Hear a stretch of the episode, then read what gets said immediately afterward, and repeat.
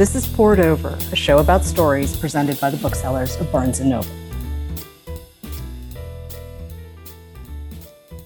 Let's just riff. Okay. okay, I'm ready. I adore you. I'm so happy you're doing uh, it. Me too. when I saw it on the thing, I mean, I don't remember weeks ago, months ago, oh, a while ago. Yeah, yeah. I like screamed because I had mentioned to the publicist, I was like, I think Miwa has a podcast. Could we do it? Because oh. they were like, What are your dream podcasts? And I was like, I don't know that I have a dream one, but I would like to the ones by people I know and love. And so I, I was like, we got to do Barnes and Noble's podcast. And so when I saw it on the thing, I was like, um, so I'm so happy to see you. And I'm Miwa Messer. I'm the producer and host of Poured Over. And yeah, we're starting the show a little differently today because I have not seen Samantha Irby in more than a minute. And if it sounds like the two of us are just dorking out, well, guess what? We are because I love you and I'm so happy to see you. I love you. I'm so happy to see you. And I want to say before I say anything else, well, I guess I already said some stuff, but I would not have this career truly without Miwa Messer. I won't tell the whole long story. I don't want to bore people, but long story short, I don't even know how you found my first book. It was on a little indie press in it Chicago. Was.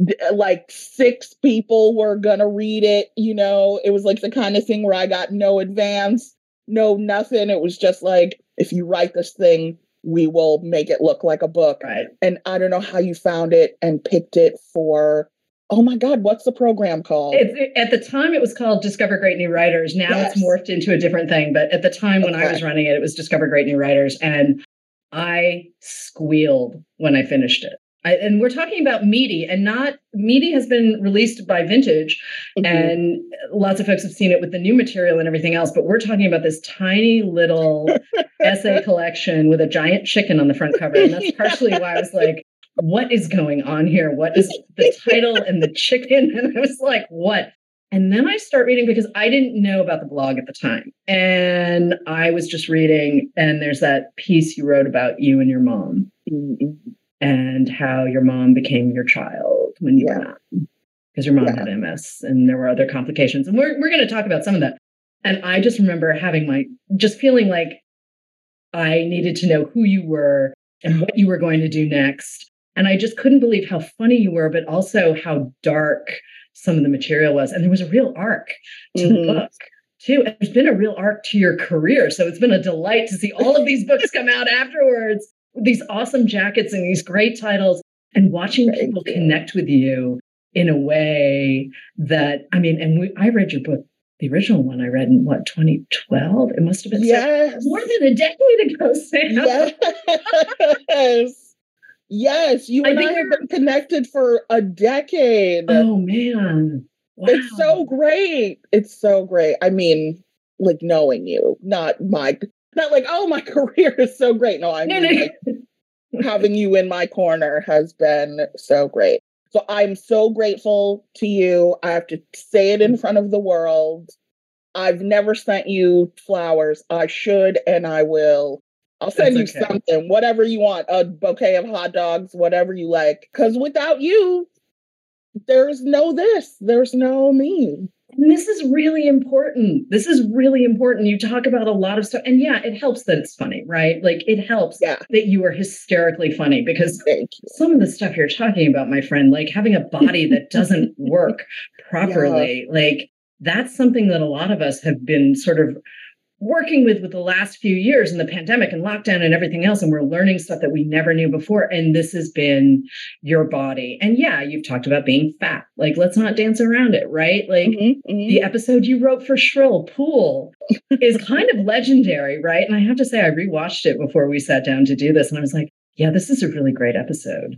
I like when i tell you like okay so everything about the shoot was like perfect, right? Mm-hmm, it's like mm-hmm. what you it was my first time on a set and I I mean, I am definitely a person with I generally keep my expectations low because it's not that far to fall when when whatever the thing is like doesn't live up to the expectation. But we walked onto the set, Lindy West and I walked onto the set and they showed us the pool area. And it was like from my dreams. I was like, oh my God, this is so beautiful. It looks like Candyland. Like, this is just gorgeous.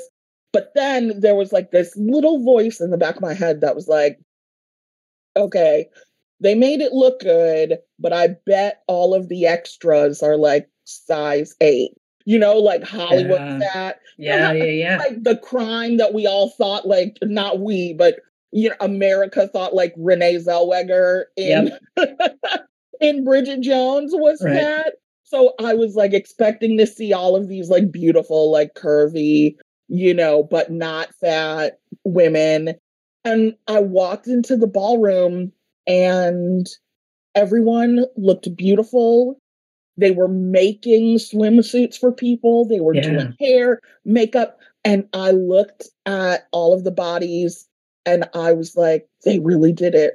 They're really going to let us put actually fat people in bikinis on television.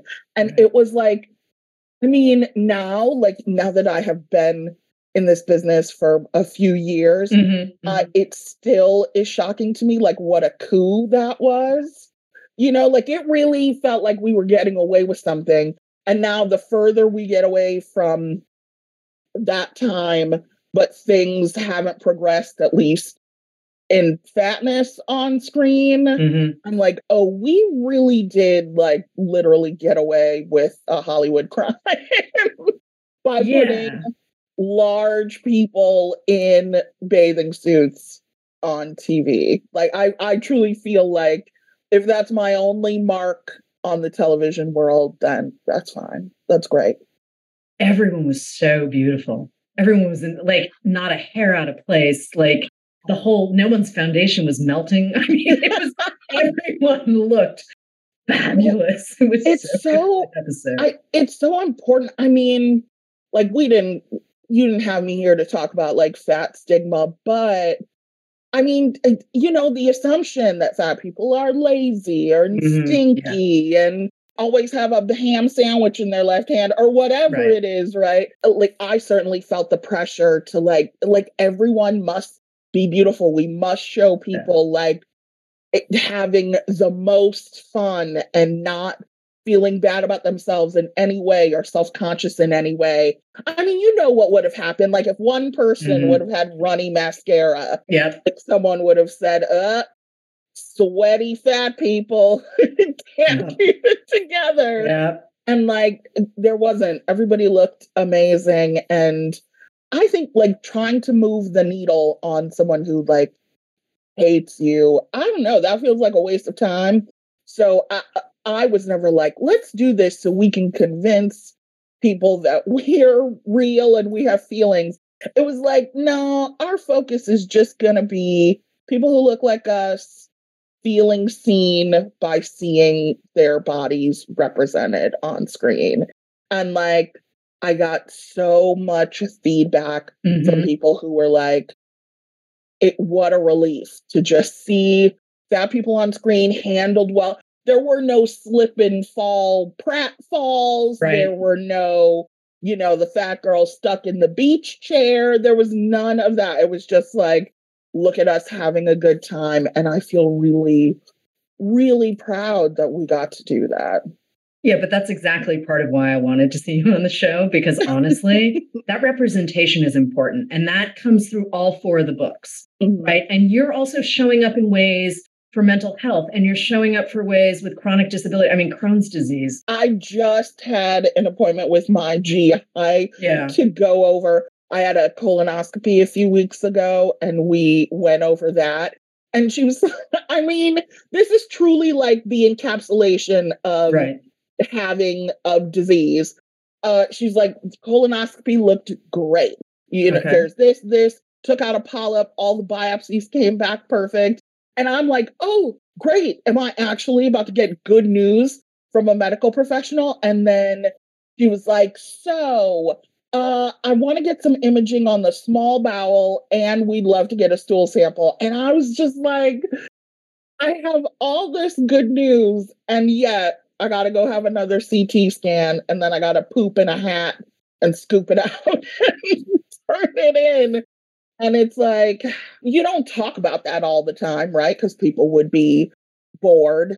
And in my everyday life, it's not, it's not like, you know, I need a scooter to get around, or there's no like physical thing that indicates to people like I'm having a bad day or I'm struggling or something in my body feels bad. But I feel like writing about it in as lurid detail as I do, it frees up something for me. It takes a weight off of me that honestly, I didn't even know that I had uh, because it was just my reality. But it's like, you know, it is helpful to have everyone in the room know before I walk in it that if I go to the bathroom, it's maybe going to be 20 minutes and they should continue the party and they don't have to pause the movie because I'm going to miss it and it's fine. Um, and it just, it, so that made things easier for me. And then in the broader context, so many people, I can't tell you how many people bring like rolls of toilet paper to my readings or bottles of Imodium. Right. And it, I think, I think it has freed up at least in people who speak to me directly. I don't know if yeah. they're telling their friends about their diarrhea, but they do tell me. And I love that. I'm like, there are others of us out here going through the same thing. And like, you know, the shyness that I should have there's something about when like I don't know that I could go on the news. Right. And I mean at this point I could, but in the beginning I don't know if I could like go on the news and be like this is what it's like when I go to the bathroom. Right. But when it's just like me and a computer screen, it feels like no one else like I'm just like talking to myself. Putting it out, it's it's like, well, it's already written. People may as well read it. And so like having the feedback from people that like, mm-hmm oh, it is, it's useful to me. It's helpful to know. I didn't realize people were struggling with this thing. Um, it has been a good like payoff for my extreme candor.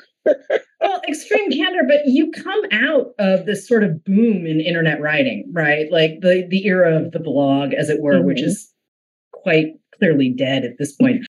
But a lot of people were experimenting with storytelling and a lot of people who may not have heard or had the had the space to be heard is what i'm trying to say we're suddenly out in the world and you were one of the people who got a book deal and yes it started smaller than you know it mm-hmm. probably should have mm-hmm. but that's a whole different conversation we're gonna we're gonna get to money at some point too but the idea that you could sit down and say hey listen this is my reality and create community out of it. I mean, we live in these bodies that are fallible at the best, also aging.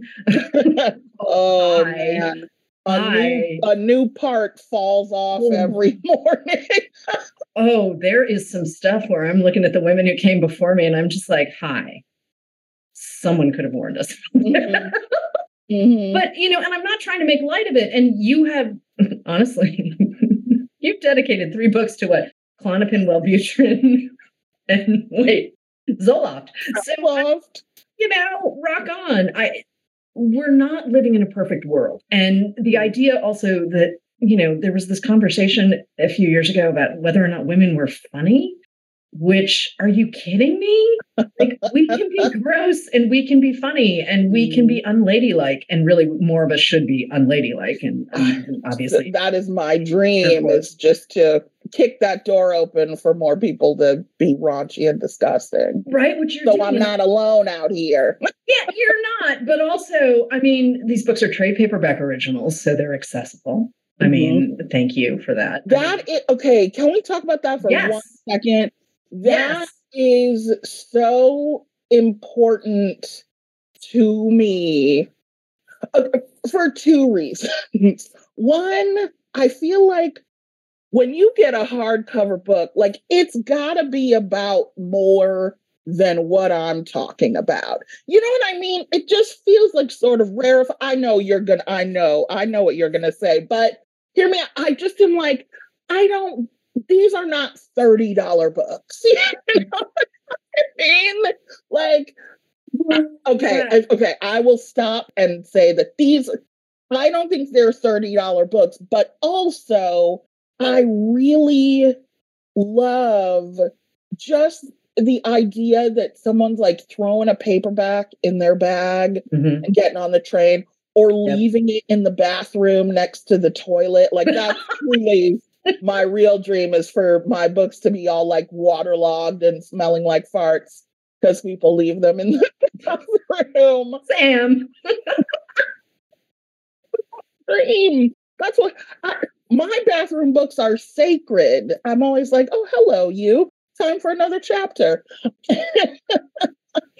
These books should be paperback books. I think you know my agent, you know, I mean, yeah, yeah, yeah. you know, your agent wants you to do like bigger and better and get more money, but I'm like this is this is my lane right here. You know, like I my little paperback lane, I think it works we'll see. Maybe I'll write like something in a different genre and pop up with a hardcover, but I it's so important to me that my books be like cheap and easily portable. Because like, okay, perfect example, myself, every time I get a new book, you know, because I'm insatiable for new things. Right. I am like, oh no, but now I have to carry around a hardcover book.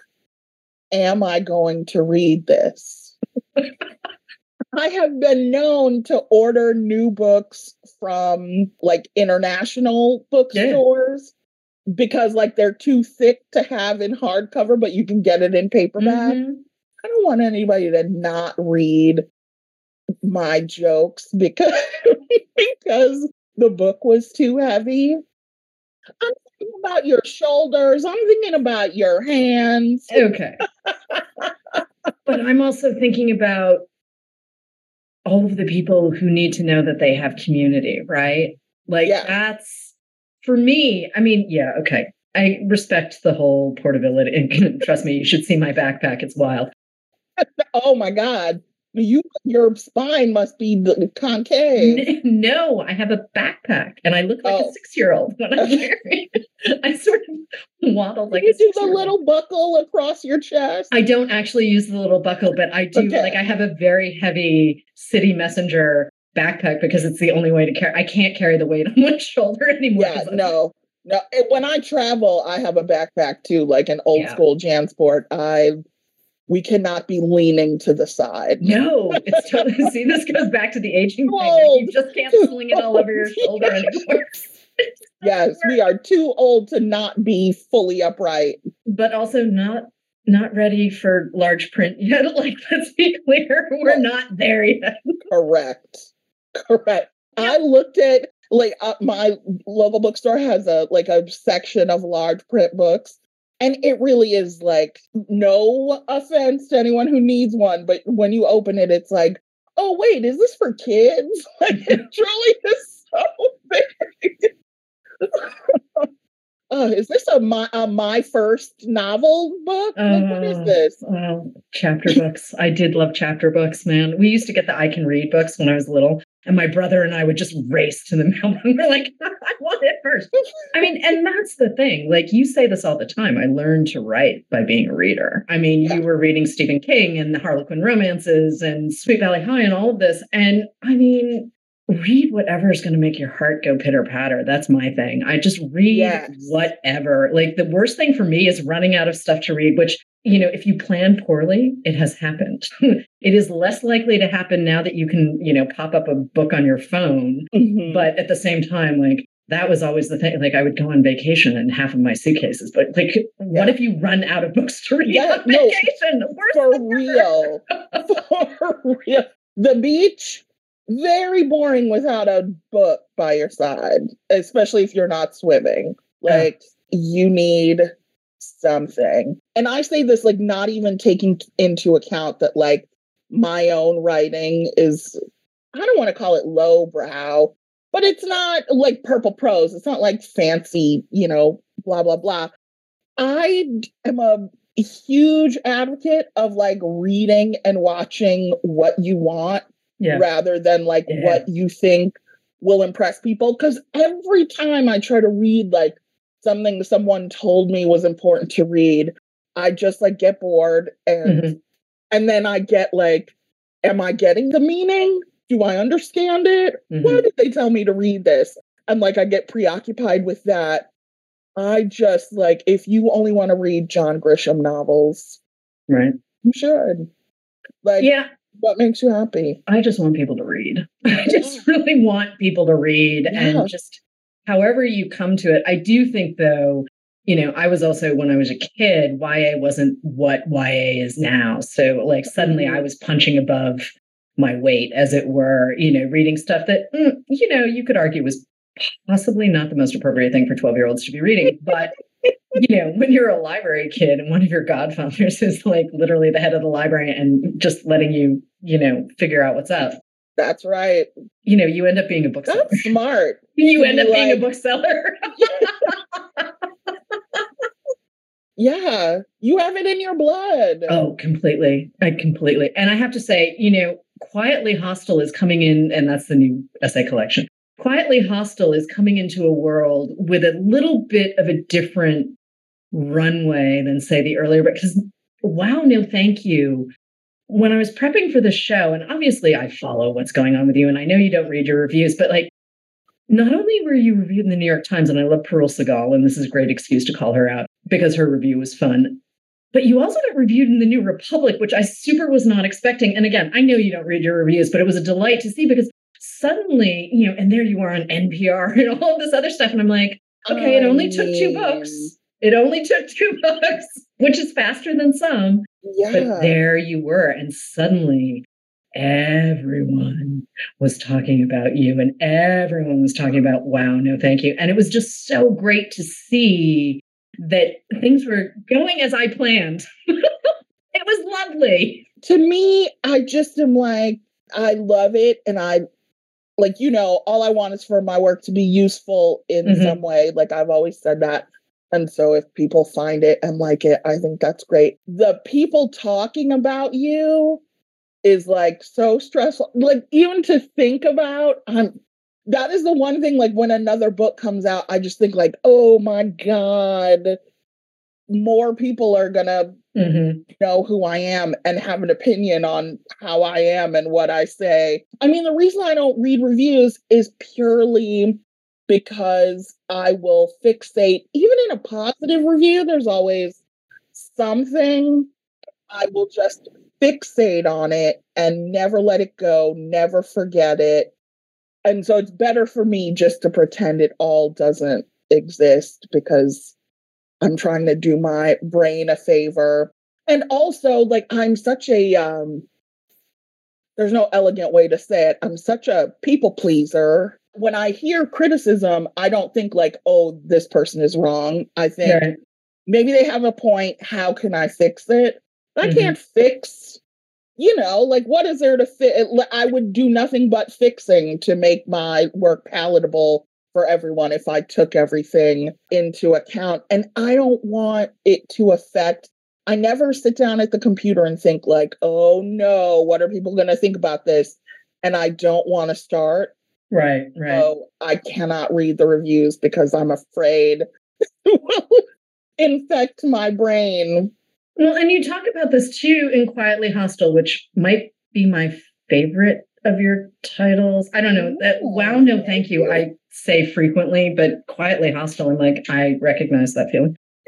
But you got some icky, and I'm being polite, you got some icky mail when you started working on and just like that. And I do want to talk about this fandom thing and what we're seeing out of the internet because honestly, you are one of the voices that came out of the internet. I know I said that earlier in the show, but I'm saying it again because it's true. I mean, you really like there was this moment in the early aughts where, you know, yes, the internet was still the Wild West in a good way. And like mm-hmm. suddenly we're like, oh, this is fresh. This is interesting. Literary magazines or literary magazines love those too, but they have their own place in the world and everything mm-hmm. else. And suddenly it felt like the playing field was different. I don't want to say level because it wasn't level, but it was different. And it was like, oh, click, click, I want to watch this, or I want to, or I want to read this, excuse me, because we hadn't yet done the pivot to video, which obviously we've done with this show too. It's like, oh, hi. did I brush my hair? I think I did. All of the stuff that we do to get stories out, right? And to mm-hmm. get voice out. And I just, you've always had this very distinct voice that I will follow anywhere, obviously, but you're mellowing a little bit and it's nice to see. But you had to walk through some muck. We're going to get yes. to the part, but you had to walk through some muck. And I do like, this whole internet, I know you through the internet. I know who you are as a person. Actually, no, you don't. like, wow. the feeling that a lot of folks have about fictional characters, whether they're on screen or on the page or whatnot, there's this intense emotion that comes with it. And in some ways, that's great. That's what art's supposed to do, right? You're supposed mm-hmm. to have feelings about art. But then sometimes it gets weird. I will say that I, the first season of Sex in the City came out when I was 19, 20, somewhere yeah. in there. Okay. I did not have HBO, so I had to wait for it to come out on VHS and like watch it with my friends. I was as into this show and in love with these characters right. Right. as anyone, right? Mm-hmm. Like I have seen every episode dozens of times. I can quote it, like the whole thing. I am and you know, I'm like passionate about a few like celebrities.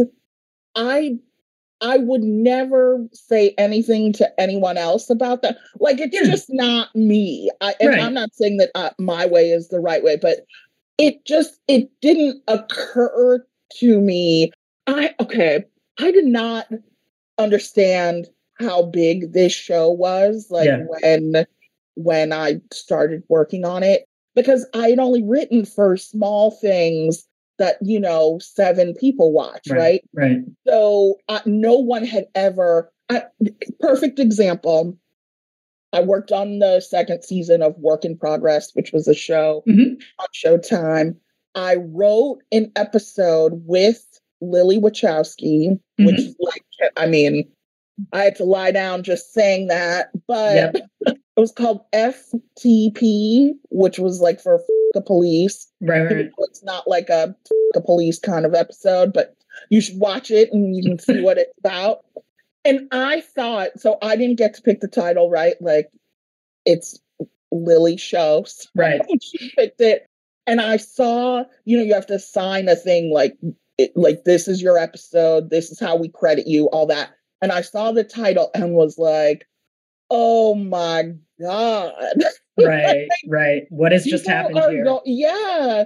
You know, like I'm going to get somebody with a thin blue line sticker on his truck is going to pull into my driveway and jump out and yell at me. And nothing. I didn't get a single anything. And it's because it's like a very small queer show right. on a smaller network, right? So, like, that had Uh, that to me, I was like, okay, maybe maybe people are like cool about this kind of stuff.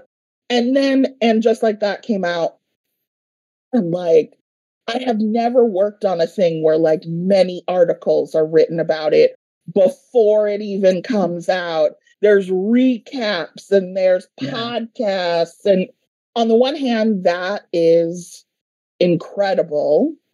On the other hand, being a new person on the first season of a show that like used to be one thing and now is a different thing.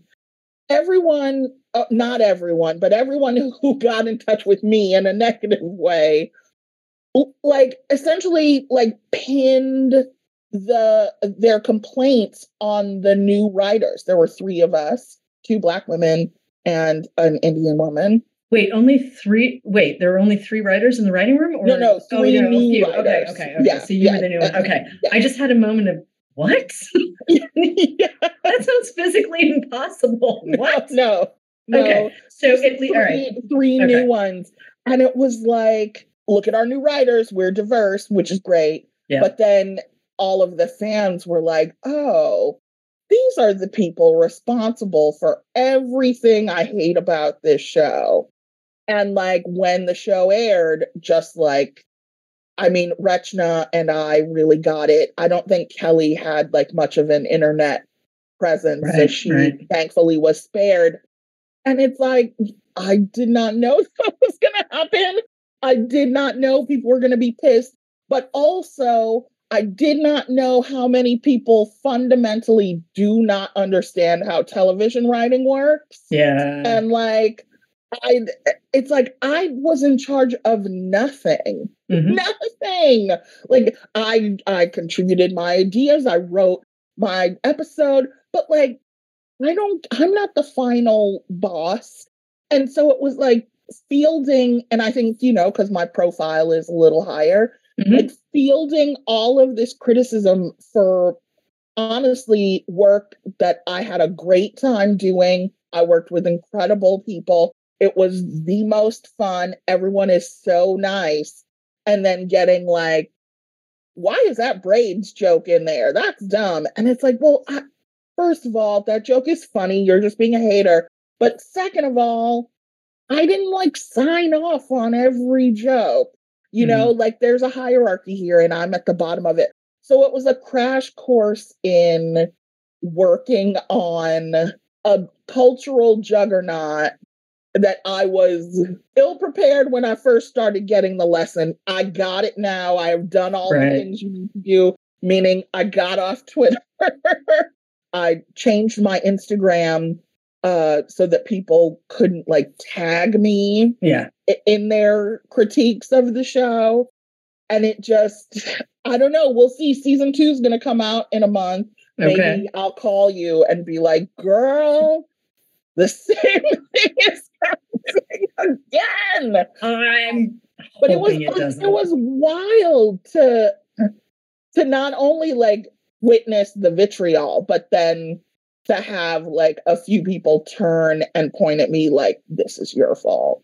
Right. And it's like, well, first of all, if I had my way, a lot of things would have been different. Carrie would have been pooping in every single episode. That's how you know I wasn't in charge. Okay, but here's the thing you go from blogs where you're, you know, you don't have the profile that you have now. Mm-hmm. We've got four books with hopefully more to come, whatever they may be, whether they're essay collections or you decide to do something. I mean, uh, you can wait till I tell you what's coming next. Okay, well, we'll get there. We're not there yet. A freak. And then all of this television. And so you're working across medium, right? Mm-hmm. Like your media changes the voice doesn't change though, which I love. I just, I so appreciate the fact that I know what I'm going to get with you, even if you're talking about something like grief or your body not working mm-hmm. or your anxiety and your depression or your, I don't really want to leave the house. yeah. Like all of these things. And you left the city for the sticks. I mean, Kalamazoo is technically a city, isn't it? I mean, yes, but it's not. Uh, it's not Chicago, but no. Uh, but you know what? Can I admit here, maybe sure. for the first time in public, that I kind of like it here. Yeah, of course you do. You have a nice life. yeah, I do, and I can't. I could never live in a big city again. I don't yeah. think. I get it. It's I totally get you it. You know, I mean, you know what I like is like all the middle-aged creature comforts. Like the restaurant has a parking lot. You know I mean? It's like that stuff. You're never fighting for space in the grocery store. You right. know, it's like that kind of thing that I'm like, I go back. I went back to Chicago a couple weeks ago to be the moderator for Alison Roman's like cookbook event. Yep and just even driving into the city, I'm uh, like, you know, coming down the Skyway from Indiana. Yeah. Part of me is like, I love it here. I miss home. This is my home. I feel the city inside my body. But a bigger part of me is like, ugh, this traffic. It's so dirty. the sky is brown. You know what I mean? Just like, you know, uh, completely uh, overwhelmed by the noise and the sounds and the sights. Yeah, but you also have some pretty good strip malls in Kalamazoo. And as a person who spends mm-hmm. a lot of time in Los Angeles, you love strip malls when you live yes. in Los Angeles. like straight up, there are great. That's my favorite thing away. about LA. That is my favorite thing about LA is strip malls. I love Los Angeles. It doesn't doesn't seem like it would like work with my personality, but there is something about it. I could never go to New York again and be thrilled, but LA I love so much. There's a lot to recommend this place. I mean, obviously, I run back and forth between the two. I'm not here mm-hmm. full time. This place gets under your skin in the best possible way. Mm-hmm. Um, I had an insane, insane dinner with friends on Sunday night. And we were down in West Adams, and it was sort of this new fusiony Thai restaurant that I shouldn't say new because it's been around for a minute, but I mean, it just makes me happy to be able to just run around so and great. eat a lot. Yes. That's amazing. People there are so nice. Like maybe it's fake because like you know, they don't know whether or not you like own a movie studio. so they don't know. They're like, let me be nice to you just in case. I don't care. I'll take it.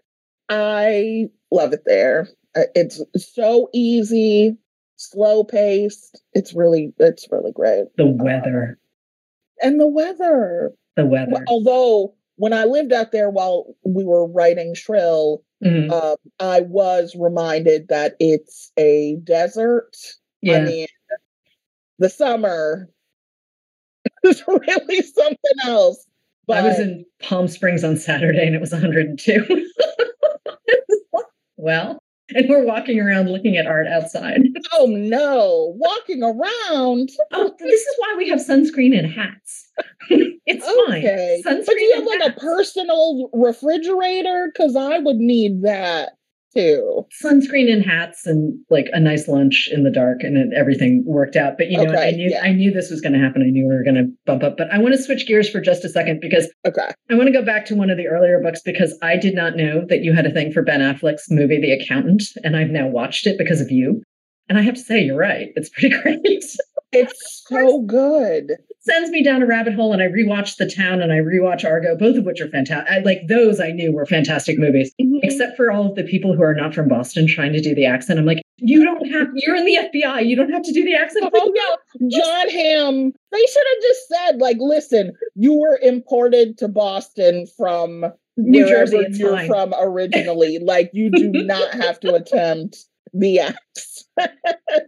Jeremy Renner in that movie is so good. But listen, people are so rude about Ben Affleck, and I'm not sure why. You or like what movies. he's done to get clowned on. But he seems like a nice person. I mean, J Lo loves him. Do we need any other proof that he's cool than that? I was one of those people who's like, well, this is interesting. I don't have a lot of feelings about celebrity gossip, but I was like, huh, didn't see this coming. Not that I would have anyway, but I love them together the first time. I love them together now. It's just like so funny. I just, they're like cute. They seem to be into each other, but it's also like hilarious that they're together. I, you know, I'll take what I can get. But hilarity also i mean we need the funny man. We need we need to be able to laugh about the stuff that makes us profoundly uncomfortable. Mm-hmm. and you know ex-bostonian pretty much everything makes me profoundly uncomfortable but i am slightly less feral in my in my dotage. I'm getting a little less feral. But watching the evolution of you through these books has been really you know somehow we got off of tommy lee jones and we ended up with ben affleck which i totally get. But watching you learn how to be comfortable and safe and make a home, mm-hmm. right? Mm-hmm. Like there's that hysterical piece in this it's in quietly hostile where you're talking about being in long-term temporary housing and you're like and then i went out and bought blankets and candles and and it's like if you spend any amount of time on the road and i have in the past i've traveled quite a lot for work and it's like I can be in a hotel room and it's not going to be glamorous, but I can make it home because for 48 hours, sometimes 36 hours, sometimes three days, It's home. Where wherever I am physically is home. And watching you, you know, we remember the rooming house. Do we call it a crack house? I guess we call it a crack house. Yeah, like, let's call it a I mean, house. you were homeless a couple of times. You were taken in by friends. Like you have had a community of people catch you multiple times. So the idea that you have this wonderful, loving life now makes me so happy for you. Oh, it's so important. This stuff is important. Like, yeah. Feral gets it's, exhausting. truly, truly. One of the things that has helped me, like, I don't, you know, I always like jokingly say, I don't know anything, which is kind of true, but there are, you know, my parents died when I was a kid and like so i didn't have anyone to observe right. like how to make a house how to you'd be an adult how to like pay your bills how to make financial decisions. Right. And i didn't uh go to college well i went to college for a year but then left and i did some community college. Right. I i never had time or space to learn those things definitely not money and so I feel kind of like I'm learning on the fly, mm-hmm. but also, you know, I feel good. Like I don't feel as um out of place as I used to in like adult life. Yeah. Right. You know, like I there are still and I can be funny about it. There are still many things I don't know about mm-hmm. a house. Like person was like, I have to go get salts for the water softener. And like, uh, what do those words even mean? Like, you know what I mean? Yeah, I did. Where, what, where is a water softener? Like, I don't know. And I did not investigate further. I was just like, okay, okay, girl, here's, here's the credit card. Do, do what you got to do. But it has also been like, uh, uh interesting, fun to kind of do this growing up in front of people mm-hmm. and like talking to the world about it. Yeah. If for no other reason than like it helps me feel less bad. And right. also, maybe there's someone out there who, like, I don't know how to work a lawnmower. You know mm-hmm. what I mm-hmm. mean? Just like yeah, real basic things um, that I am learning at 43 years old. And I'm like, I refuse to feel bad about this. And also, maybe someone else has this going on too and will benefit from right. knowing that I too am like, you know, where how do you work the dishwasher? yeah, I'll tell you. Anything to do with water, hire someone. Anything to do with electric, hire someone like that is not oh, yes. stuff. Oh yeah, you do. Oh, not, no, we have a plumber and yeah. an electrician. Now I am good at that. I am good All at right. being like, oh, uh, this broke. Beep beep boop boop beep boop boop. Oh, finding a person. Okay, come fix it. yeah, yeah. yeah, no person's like, oh, let me go find a wrench. And I'm like, you, okay. I'll be calling a guy who will be here after you break it further with your wrench. I, I have helped assemble a bookcase, which is sitting behind me. Like I can it do things incredible. like that, but thank you. But there are some things where you're like, mm, no. No. Beyond, I'm a bookseller. I, I'm not gonna no, I'm gonna call no. someone. I don't want to live in a house that I built.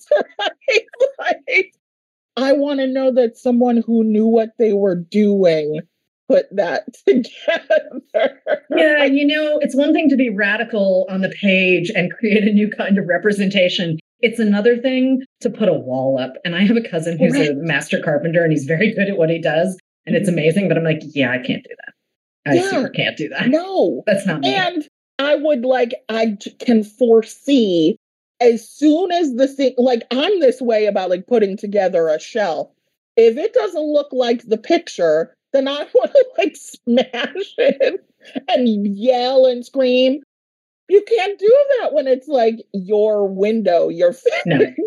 So, uh uh-uh. uh. i am like, no. let's call somebody there are people who got trained to do this exact yes. thing. Yes. Let's pay them. Yes. Yes, let's do that. Do you hear the evolution in your voice? Do you see the evolution in your work or are you just too close? I mean, obviously you mine your own life. I'm a little too close to Mhm. really see it. I have noticed that um I am swearing less and shouting in all caps a little less Okay. in, in my work. yeah, you yeah, have a no, I, conversation yeah. with me on the phone, it's an F bomb every other second. Yeah, and I have less to be uh, kind of personally enraged about. I still feel like my voice is the exact same as it's always been Mhm. be- uh, because it's funny like no matter what success or what i work on or what i do i still have like an intense self-loathing and i think as long as i have that my voice will still sound like a person who hates herself which uh is like fine for the work i should pro- i am in therapy i'm on. Yay! I wrote a whole thing about being in therapy Right. And forgot to turn it in. So next book, it's fine. next book, there will be more. Yeah, so we'll talk about that next next next time. We'll get into how uh I I try to do a comedy act for my therapist every other week. Uh, yeah, I can see you doing that, but at the same time, I just want you to be happy. So you know, I, I just want you I to have a See, nice. she was like a, a couple weeks ago she was like i don't know what i was talking about but she was like oh you're finally letting me in. And i was like we've been talking for nine months. You're in. And she was like no you put like that joke wall up. Mhm. i'm not getting the real you. So i mean surely by the time i have to write another book she will be all the way in my Yeah. brain. She will have set up residence in my brain and i can i can Do you- write Worry at all though that if you lose that sort of negative self-image, that shadow of the negative self-image that sits at the back of your brain, do you feel like you risk losing the funny? yes oh Okay. for yes Yeah. and you know it's like i don't know how to do like i've had no writer training right Mhm. and you know people who uh, who like write beautiful sentences or like that whole thing i do not have that in me and that's fine like i don't Right, i don't right, need to but i'm it's also like if if somehow my mental illness is miraculously cured and I'm okay with everything, I, I just don't see it happening. But if it did, I the first thing to go, I think, would be how funny I am because truly, like, I developed a sense of humor trying to offset every horrible thing that was Right, happening Right, right, right. or my perspective on everything, which is terrible, slash, like, when's the other shoe gonna drop? Like, I'm hmm. always just like ready for things to be bad. So, I, unless I get lobotomized, I, I don't think I'm at risk for being Yeah. cured. So, I'll still be funny. But no, for real, the minute the writing feels like it's not good or people don't like it, I'll just be done. I don't need to hang on. Okay, let's not say things like that. Even if it's true.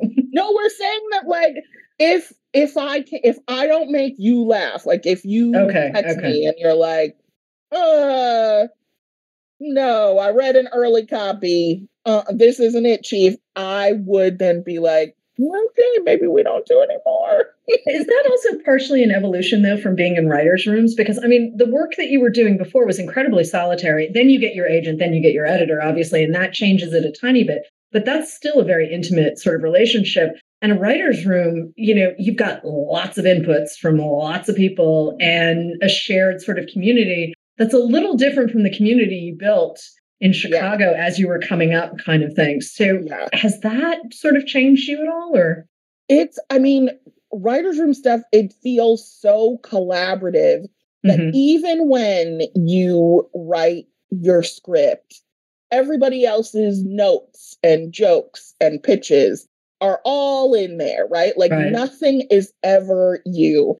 And on the one hand, I would not feel comfortable making anything for television that was just me, right? Because like yeah. I miss things.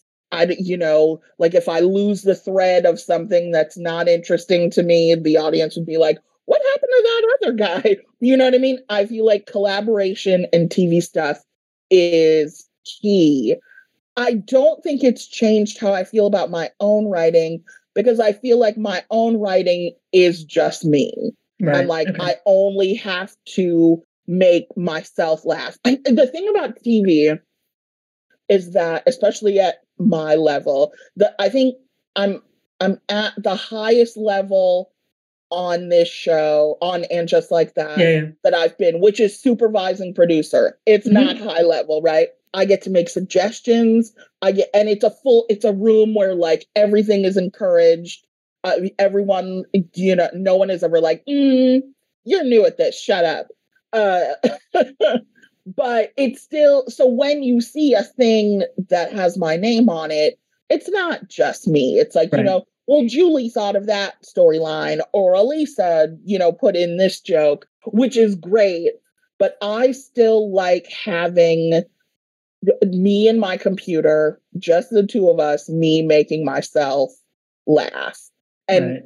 and because I mean Hollywood has rejected my personal ideas uh, more than one time, it remains the only place where I can do exactly what I want, yeah, how I want. Like, you know, I always like format my essays like kind of weird, or sometimes yep. there's a list and I, my editor never pushes back on any of that. They give me so much freedom. That's I truly, awesome. I mean, I'm not writing my own ticket, but it's as close as you can get, I think. Like, I don't get to pick my titles, but I do just get to put whatever I like. I don't have to turn in an outline. Can you mm-hmm. believe mm-hmm. they just they are like, do whatever, do whatever you want. And I'm like, really? And they're like, yeah. And then they put it all in. It's truly yeah. amazing to me. But I'm never going to have that on a TV show ever. And which is good because I can have like the me that does TV stuff, but then the real me that's in right. the books. Um, I feel like those voices, like my voice is consistent throughout, but you're getting more of me from right. my own work. And I will always choose like my own stuff over TV. Well, there's also more Dave Matthews in this book than I was expecting, but I'm leaving that for I am leaving that for read. I was laughing. I was just like, really, Dave Matthews? Okay, I'm gonna read this whole piece on Dave Matthews. I love you. I, I know. Him. I know. And I love that you love him, but I was laughing. I was like, I'm gonna read a whole piece on Dave Matthews because Sam wrote it. Can I tell you something incredible? Yes. Yes. My friend Alex Pappademas mm-hmm. is a celebrity profiler. I mean, yep. he does a lot of stuff. He writes books. Oh, you probably know Alex, of course. I know. Okay. I know his byline um, oh, more I mean, than anything, but that dude is incredible. He texted me a few weeks ago, and yeah. he's like, "Hey, can I interview you about Dave Matthews?" and I was like, "Yes." Like, I were, uh, are you kidding? Like, no one ever wants to talk to me for more than one minute about him. Yeah. So he calls, we do this interview, and I was like, what is this for? And he's like, Well, I'm profiling him for Esquire or GQ, one right. of those. And I was yeah, like, yeah. Oh, great. That's great. And you wanted an opinion from an idiot. Great. Love it. Can't wait to read it. So then he texts me later and he's like, Do you have copies of the book? Because I'm flying to North Carolina to hang out with Dave and I would love to give him a copy. So I'm texting everybody yeah, yeah. at Vintage, yeah. like ship him a million copies. so they overnighted oh, a yes. copy to Alex, and I'm hoping that Dave read it or at least touched it or mm-hmm. something. He knows it exists, which is enough for me. You know, it works for me. I I mean, a private concert would really like, you know, for me and all my friends, you would come. I'd I, you know what? I would actually for that. I would just to watch you watching Dave Matthews. I would, I would totally cry. do that. I just would weep the entire time. It's also, if I could, if I could get like a suggested playlist in there, mm. if I was like, oh, make sure you make sure you do this one for me. I would I would weep um. Sam, Sam, you wrote the suggested playlist. you wrote it. That's yes. I mean, it's excellent and it's very you. Oh my god. I I love him. I'm sorry, everyone. I, and people are like, "Oh, stop apologizing." Is this a bit? You love Dave Matthews. Like, it's, it's fine. Not a bit. I I do love him. I love him. so what's next? Okay. Well, I just speaking of my success, I just had a show in development rejected. oh, sorry. After like two years of development. I mean, one day we'll talk about oh yeah how bonkers. I it just it's a whole separate that is a whole oh, separate oh, conversation. Oh God. And now the guild is on strike, so yeah. I'm not doing any Hollywood yep. work right now.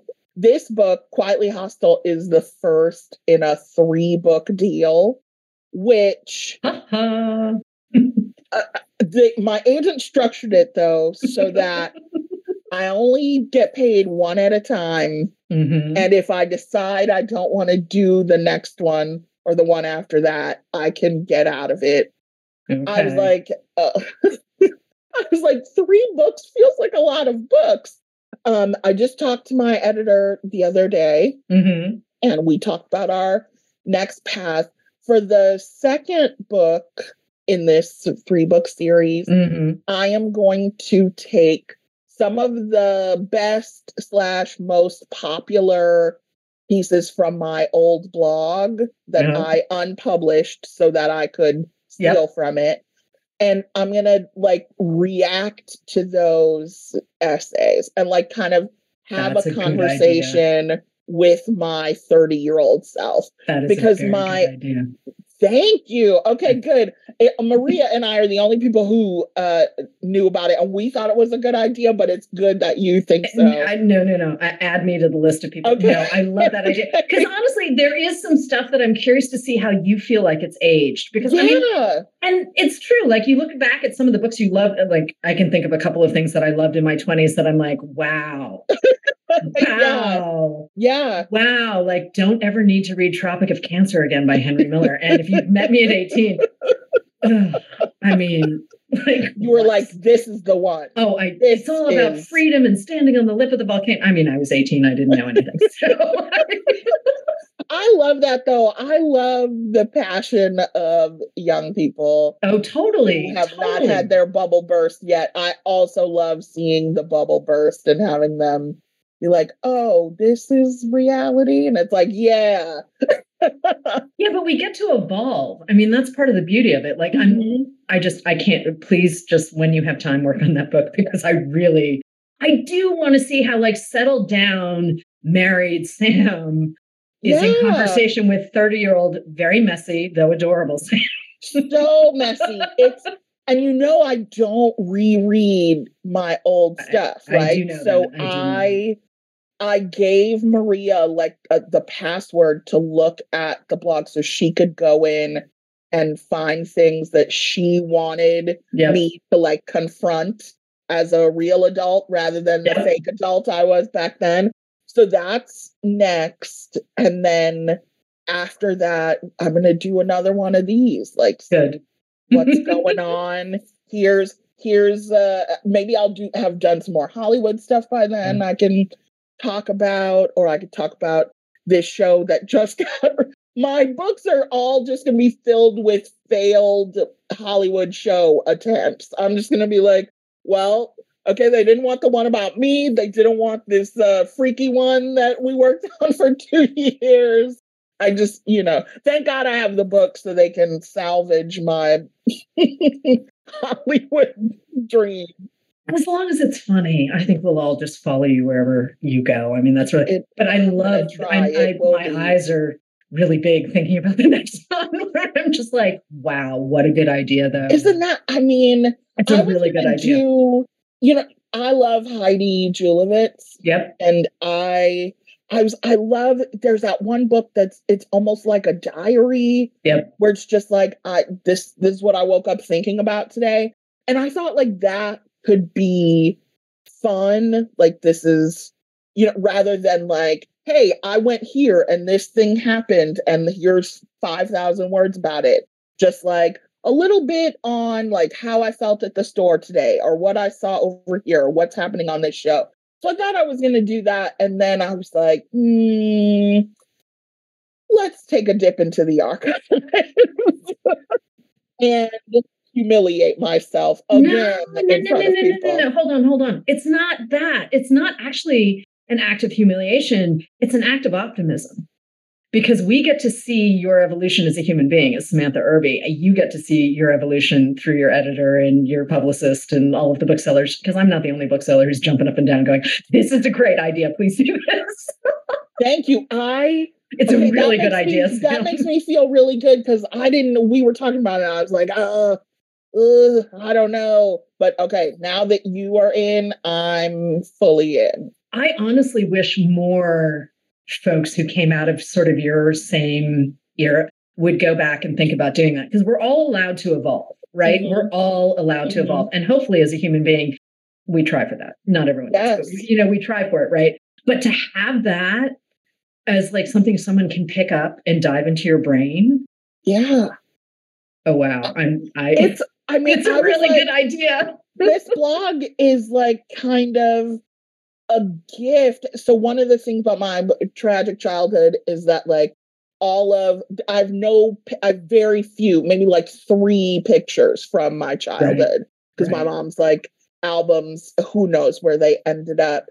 But so I was thinking about that and then I was like, wait a minute, I have this gift of all of these like written, published yeah memories, things like what did I care about? What you know, it's I'm I'm really uh fixated is the wrong word, but it's the only one I can come up with. Fixated on like when you don't have a trackable past, right? Like when because yeah. like I could say whatever, my parents are dead. I mean, I have sisters who could corroborate it, but no picture proof, no this, right. no that. And so like it feels like it's like unmooring to have that. It's like, well, there's what was my life until I started saving things for myself. But the blog is like a in amber, like what I was thinking, yeah. what I was doing, where I went, how reckless I was. Yeah. And it'll be, I mean, I, I got to figure out what lens. I'm going to try to do a bunch of lenses. Like, would I do this again? Yeah. Or am I embarrassed about this? Or how, what would I say to me mm-hmm. then? Maria says I have 11 months to pull it together. So That's I'll not start very long. 10 months from now. That's not very long. no, it isn't. But she knows. She has to tell me things are due next week in order oh, for me. To Right. okay. Them. I get it. I, I trust myself. I'm like, oh, I know. I can just sit down and write this. And then I don't. But I'm like, well, I could do it tomorrow. And then, you know, and on and on and on. I think. Did you get a galley copy? I do have. I'm working off a galley of. It's incomplete. Which, oh, it's incomplete. Oh, it's oh no! What am I missing? An essay about QVC and how much I love QVC because I turned it in so late that they couldn't get it in the galleys in time. Well, then I just get to get, read you again. Yeah. oh, the horror, the horror. Oh no. I have to read Quietly Hostile a second time. Oh, no, no, you just have to read the one essay. Okay, the one essay, but still, you know what's going to happen is I'm going to pick it up. I'm going to start laughing, and then I'm just not going to stop laughing. And I'm not going to put it down because this is what happens when I pick up one of your books. And, you know, also I, they delight me to no end, just everything that you're doing. And I just, I really want to keep stressing this because I'm me and this is what I do. And I, re- I repeat myself sometimes. But more importantly, what you did with Meaty was radical and different and set up. I mean, all props to Lindy West and Shrill, but you made it possible for people like Lindy to get book deals. Yeah. And I think that's really important. I just really want to acknowledge that you started a thing. You started a moment. Yeah. And I just want to make sure you get credit for that because it's a big deal. It's a really big deal, oh, Sam. Oh, thank you. I I get so excited, heartwarmed, whatever, when I see new essay collections yeah. coming out because I do not in like a you know, self-satisfied way. But I I mean, my publisher told me, I can't remember maybe this was after Wow No Thank You. They were like, we started a whole new because vintage used to just do reprints of hardcover. oh, I know. Books. Oh yeah, you of course, of, of course you know. They tried originals too. There's a whole little history, but you actually changed a trajectory there as well. Yeah, they they do a whole originals. They have a whole originals section now, and they were like, "It's because of you." And I don't 100% believe that, but I kind of do. like, I have done well for them, and it makes me so excited that more people can can do this and that you don't i think the thing i'm most proud of is like i don't have an mfa i never right. went to any programs I don't like all my writer friends are like dirt bags, right? Like I don't know people who are like sorry, big fancy writers. I love that like I didn't have to do any of that one to write a book or to have that book right. or several books be successful. That is a big point of pride for me, like to show people that like listen, you could spend $250,000 on an MFA or you can just be really honest and hope that someone likes it like just i think one one thing that like gets me yeah as a person mm-hmm. and as a especially now as a creative person the gatekeeping is crazy yeah. i mean people want to keep you out of stuff you don't even want to be in right it's like you don't have to shield that from me. I don't want it. I'm not going to take it from mm-hmm. you. I like the feeling of opening the door rather than like shutting it. Like that yeah. makes me that makes me feel good. There's enough for everybody. It doesn't take away from me right. to have other people be successful. So that I, honestly like that makes me really really proud. If anyone gets a chance taken on them because of me, then that that it's worth it. That's what it's for. And that is a really, really good way to end this episode because I love you to bits. And that's just a really excellent high note. Though I will say you do read all of your audiobooks and big shout out to that because hysterical, absolutely hysterical. And also okay, if you're I'm reading can I tell you one thing? Yes, of course you can. Yeah, no, totally, totally. So I got a new director this time. Uh-oh. And no, no, it was. It's good. oh, oh, oh, I loved loved him L- like marry me, Sean okay. Runnette. But the best part, and he was really great, and he encouraged. You know, I need a little like acting coaching. so he he like helped and whatever. I wrote an essay about and just like that, which is really about Sex in the City, the original right. show. I finished reading that on the audiobook and he he's like, "Hey, can I tell you something?" And I'm fully expecting him to be like, "You you really messed that up." Yeah.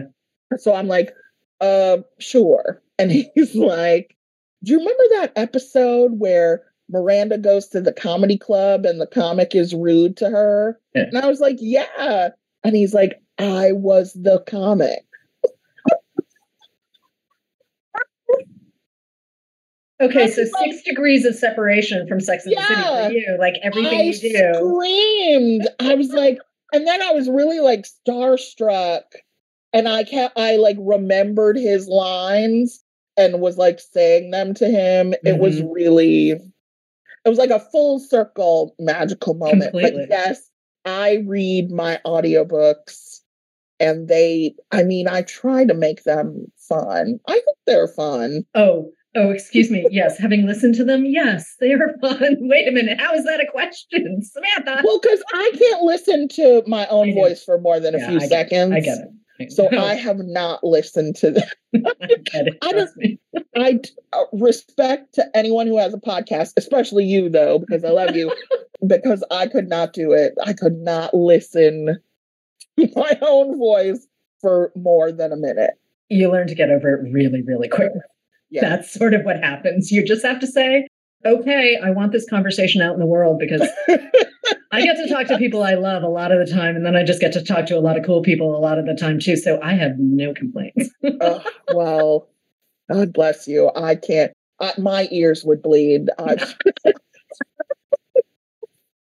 episode one, grand opening, grand closing, because Sam could not stand to listen to her own voice. God, I shouldn't be saying that on a podcast where people no. are hearing my No, voice. no, no. Here's the thing. You keep writing the books. And you just come on, we talk about the books for a little bit, and then you can go back. okay, it's, great. It's a different Deal. thing when you're doing two or three hours a week. That's a whole different thing. But this, I could do this oh. every week with you. oh, me too. Me, I knew this was going to happen too. I was like, we're going to talk, and I'm just going to be like, can I come to your house? you know, I, please, please, anytime. But on that note, Sam Irby, Quietly Hostile is out now. If you haven't read Wow, no thank you, or We Are Never Meeting in Real Life, or Meaty, start with Meaty, really. Just go back to Meaty for a second. Sam Irby, thank you so much. I adore you. I'm so happy we got to do this. thank you for having me. I adore you forever and ever. I'm so glad. I will come on anytime.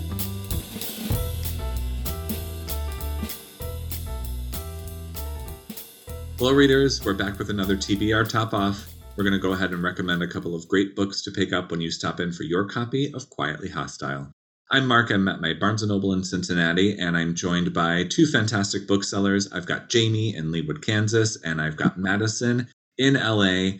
Ladies, I'm going to go ahead and have you take over for the Rex today. Jamie, why don't you go ahead and get us started? All right. Thanks, Mark. Um, if you are charmed by Samantha Irby, and her kind of combination of, of like biting wit and honest takes, then I think you're going to find plenty to love in um, actress and comedian Ali Wong's comic memoir, Dear Girls.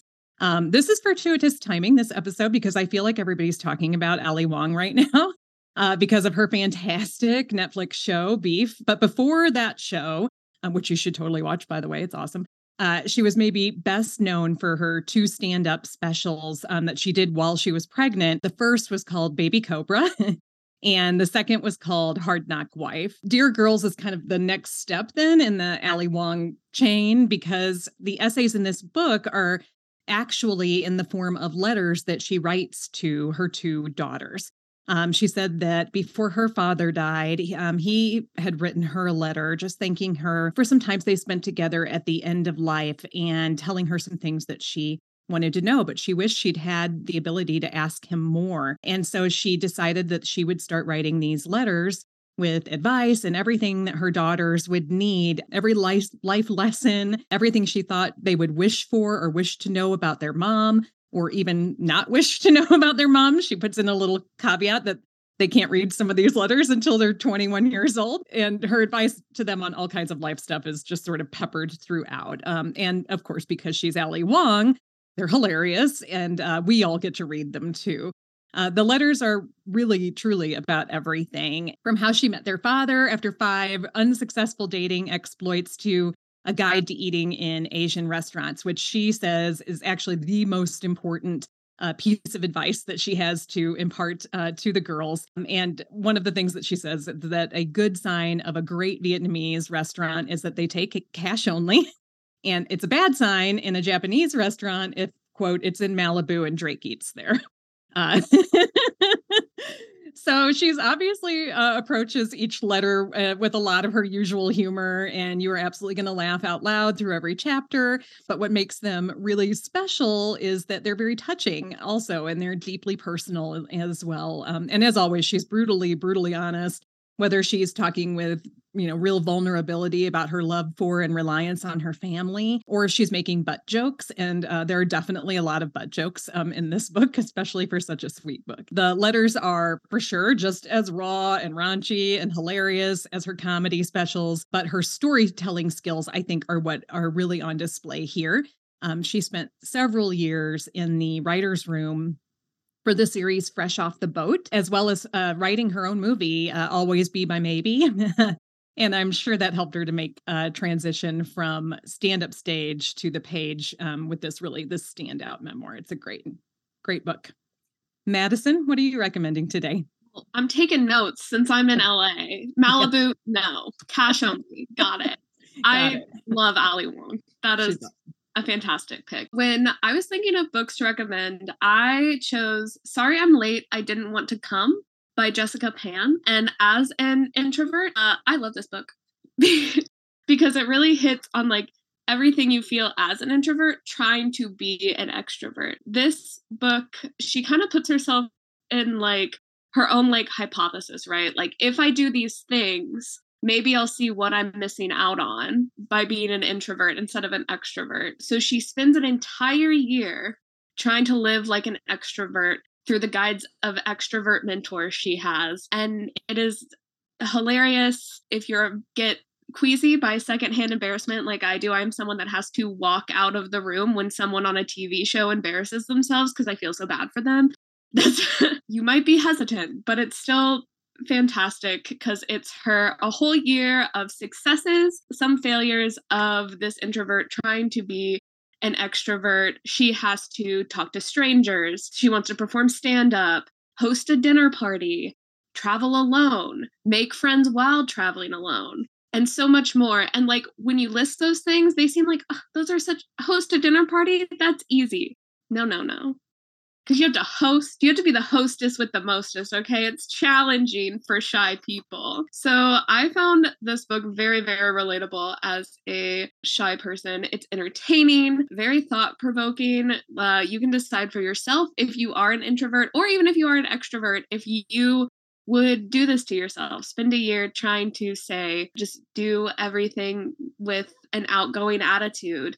And even if it makes you uncomfortable, still doing it. Talking to strangers is hard. I mean, we're in retail, we do it every day, but like talking to strangers not inside a bookstore is difficult. So I related the most to that part. But I just love it because it's so funny especially like just from the tar- title sorry i'm late i didn't want to come how many times have people thought that they're like i have to go to this party but like i don't really want to go. So you like spend like an extra 45 minutes going back and forth trying to come up with an excuse of why you can't go instead of just like being honest and being like i, I just don't want to go. So that is why i chose this. It's like my book anthem and that was sorry i'm late i didn't want to come by jessica pan. That's one of my all-time favorite titles for a book. I, definitely it's great Absolutely. Uh, fantastic picks. As usual, thank you both so much. That's all we have for today, though. Uh, please make sure to give us a rating and uh, subscribe so you never miss an episode. Uh, you can follow us on our socials at Barnes and Noble. Uh, Jamie Madyson, where can we find you? Uh, I'm Jamie. You can follow me, follow my store at BN Leawood KS. And I'm Madyson. You can follow my store at BN Events Grove. Thanks for tuning in, everybody. Have a wonderful day and happy reading. Bye, all. Bye.